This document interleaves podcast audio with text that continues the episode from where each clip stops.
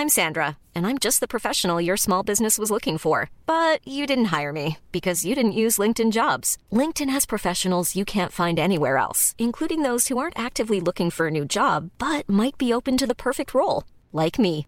In a given month, over 70% of LinkedIn users don't visit other leading job sites. So if you're not looking on LinkedIn, you'll miss out on great candidates like Sandra. Start hiring professionals like a professional. Post your free job on linkedin.com/people today. Even when we're on a budget, we still deserve nice things. Quince is a place to scoop up stunning high-end goods for 50 to 80% less than similar brands. They have buttery soft cashmere sweaters starting at $50, luxurious Italian leather bags, and so much more. Plus, Quince only works with factories that use safe, ethical, and responsible manufacturing. Get the high-end goods you'll love without the high price tag with Quince. Go to quince.com slash style for free shipping and 365-day returns. Burrow's furniture is built for the way you live. From ensuring easy assembly and disassembly to honoring highly requested new colors for their award-winning seating, they always have their customers in mind. Their modular seating is made out of durable materials to last and grow with you. And with Burrow, you always get fast, free shipping. Get up to 60% off during Burrow's Memorial Day sale at burrow.com slash ACAST. That's burrow.com slash ACAST. burrow.com slash ACAST.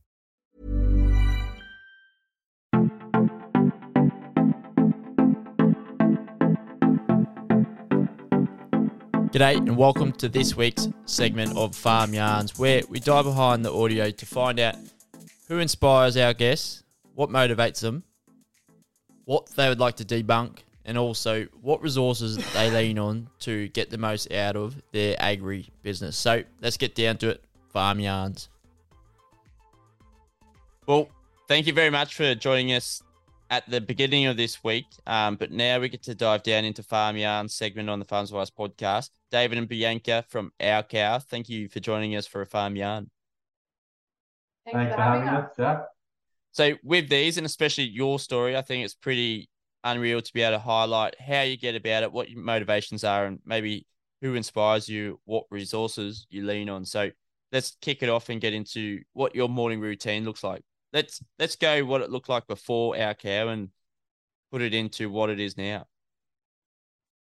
Um, yeah, before our cow, it was basically get up, um, have a have a cup of tea, think about what was going on for the day, um, and then you know tackle a couple of jobs that needed to happen, whether you're moving moving cattle or, or you know planting a crop or or, or um, yeah fertilizing or anything like that. So that was sort of the morning routine. There wasn't really much of a one. It was just sort of get up and have a coffee and sort of think about what was going on for the day. Um, now our morning routine is fairly a bit more structured. Um, you know, we, we try and win our morning, so we get up and uh, we do it, it does change from time to time. But Jackie, do you want to talk about it? Yeah, so it usually involves um, exercise straight up in the morning. First thing we do when we get up, um, we spend a bit of time journaling and a, lot of affirmations as well. So we do a lot of that.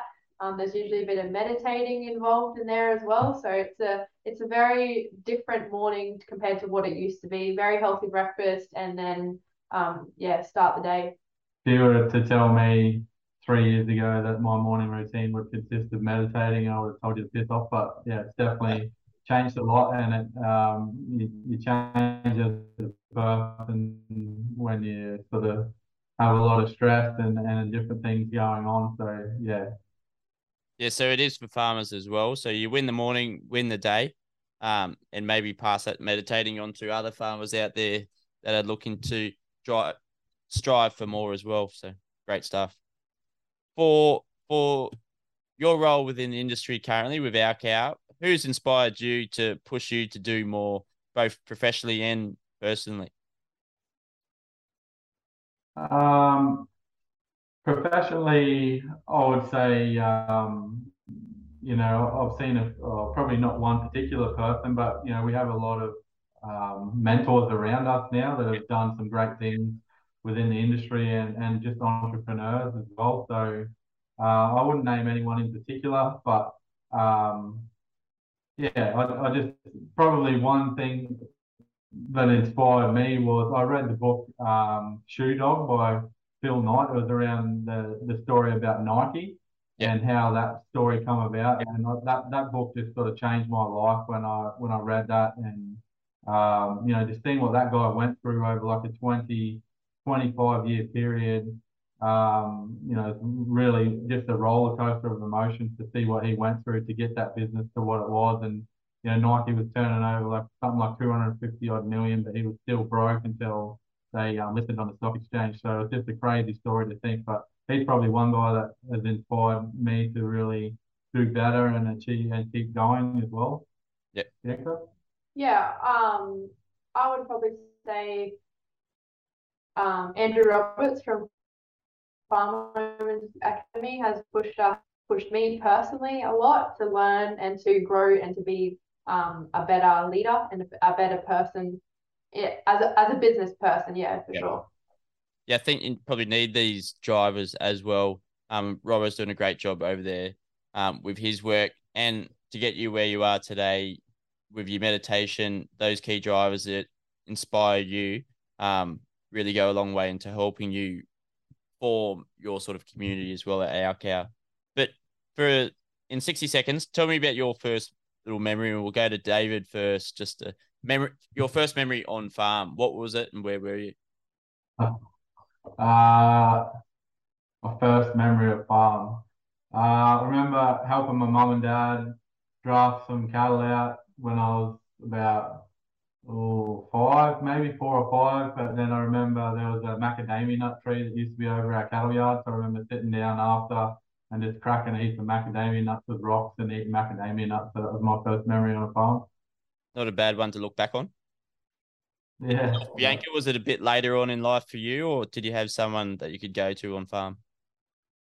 No, mine probably most vivid one was very much later in life. Um, Dave and I went to a wedding on a farm, and I was shitting myself about opening the gate because there was cattle there. And I was like, I'm not going anywhere near them.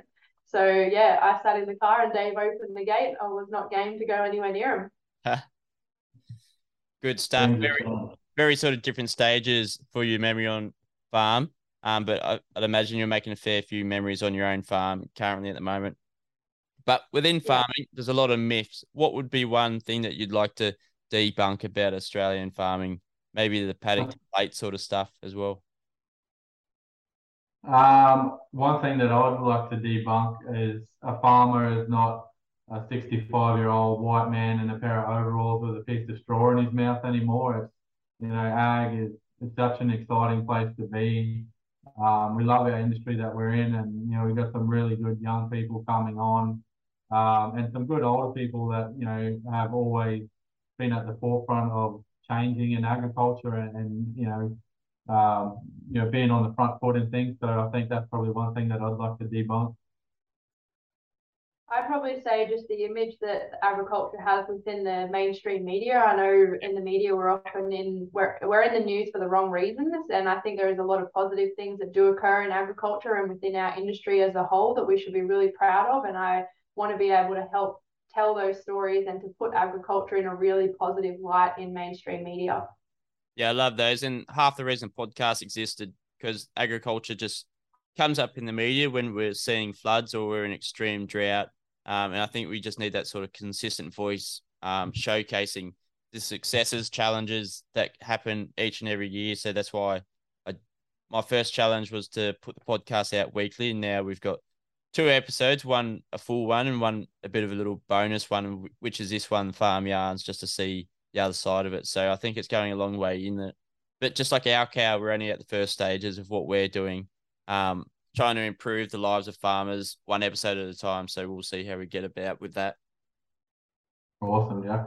But for one thing a bit that you'd like to change in Australian agriculture, what would that be? Is it a collective one or you both got two streams?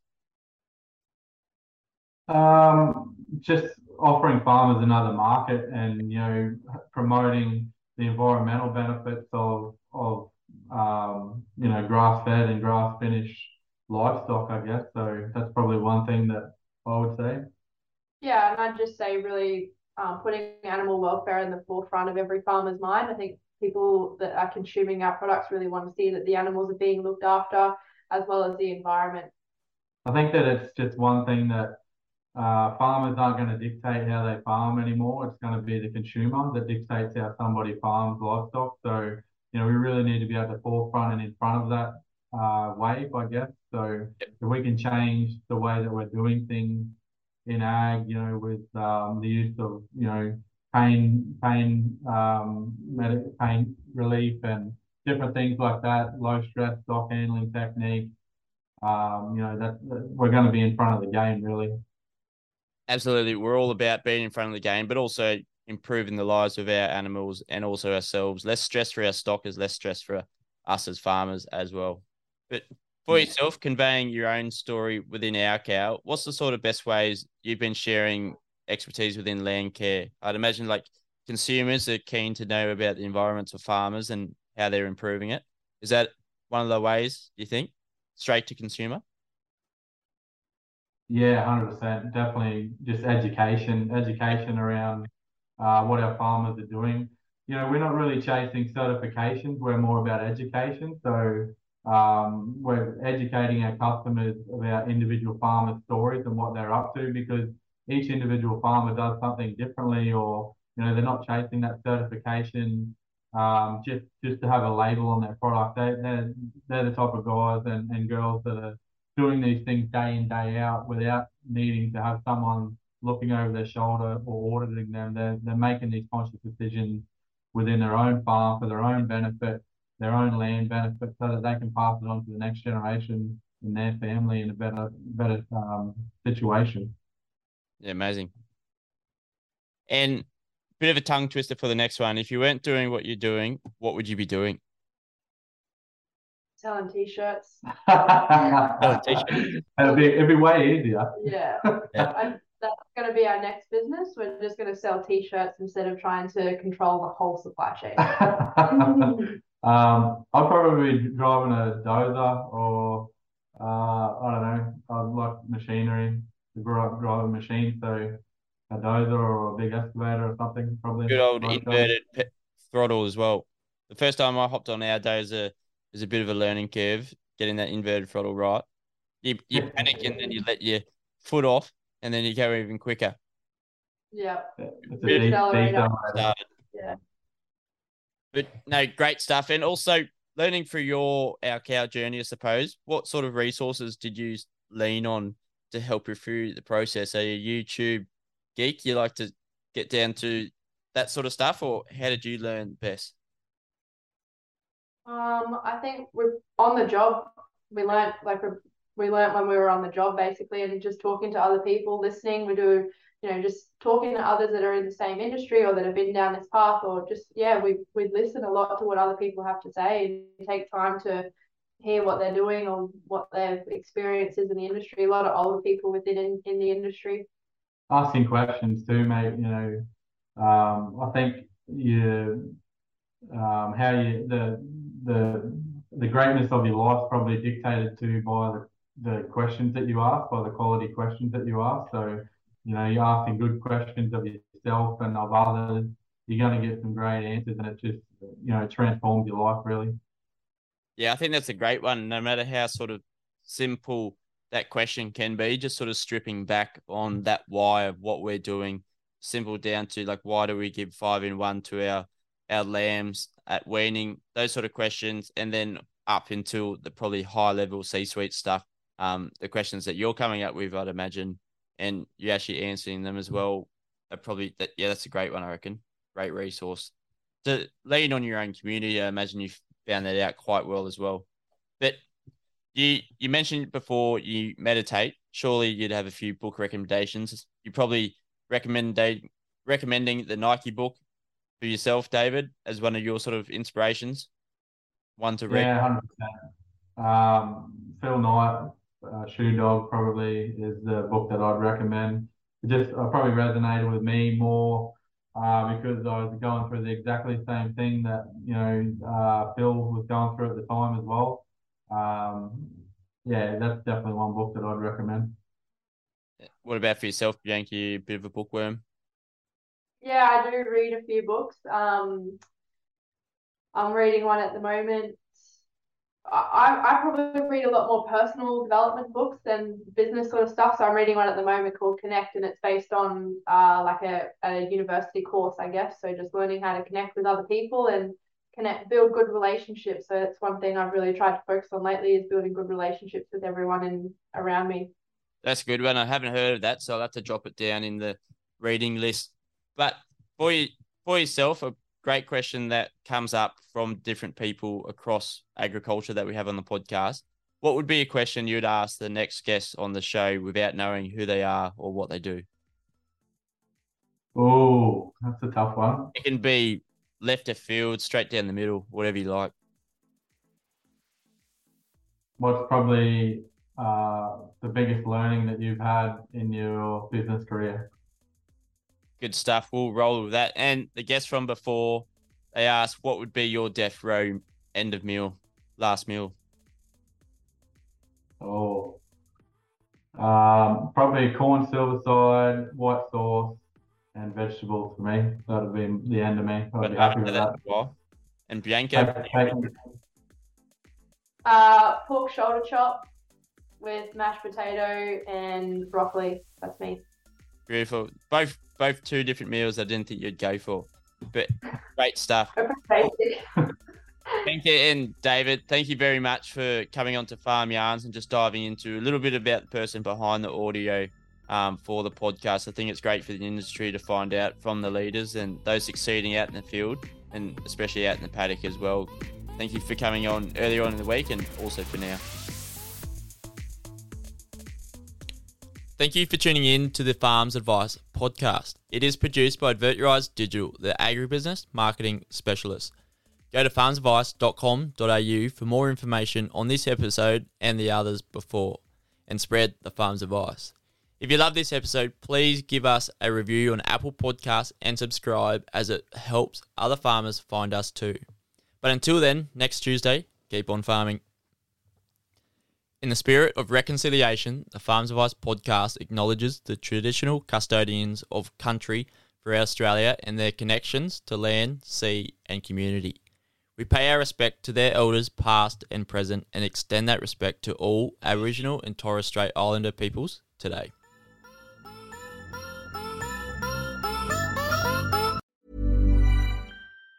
Even on a budget, quality is non negotiable. That's why Quince is the place to score high end essentials at 50 to 80% less than similar brands. Get your hands on buttery soft cashmere sweaters from just 60 bucks, Italian leather jackets, and so much more. And the best part about Quince, they exclusively partner with factories committed to safe, ethical, and responsible manufacturing. Elevate your style without the elevated price tag with Quince. Go to quince.com slash upgrade for free shipping and 365-day returns. Hey, it's Paige DeSorbo from Giggly Squad. High quality fashion without the price tag. Say hello to Quince. I'm snagging high-end essentials like cozy cashmere sweaters, sleek leather jackets, fine jewelry, and so much more. With Quince being 50 to 80% less than similar brands. And they partner with factories that prioritize safe, ethical, and responsible manufacturing. I love that. Luxury quality within reach. Go to quince.com slash style to get free shipping and 365 day returns on your next order. Quince.com slash style.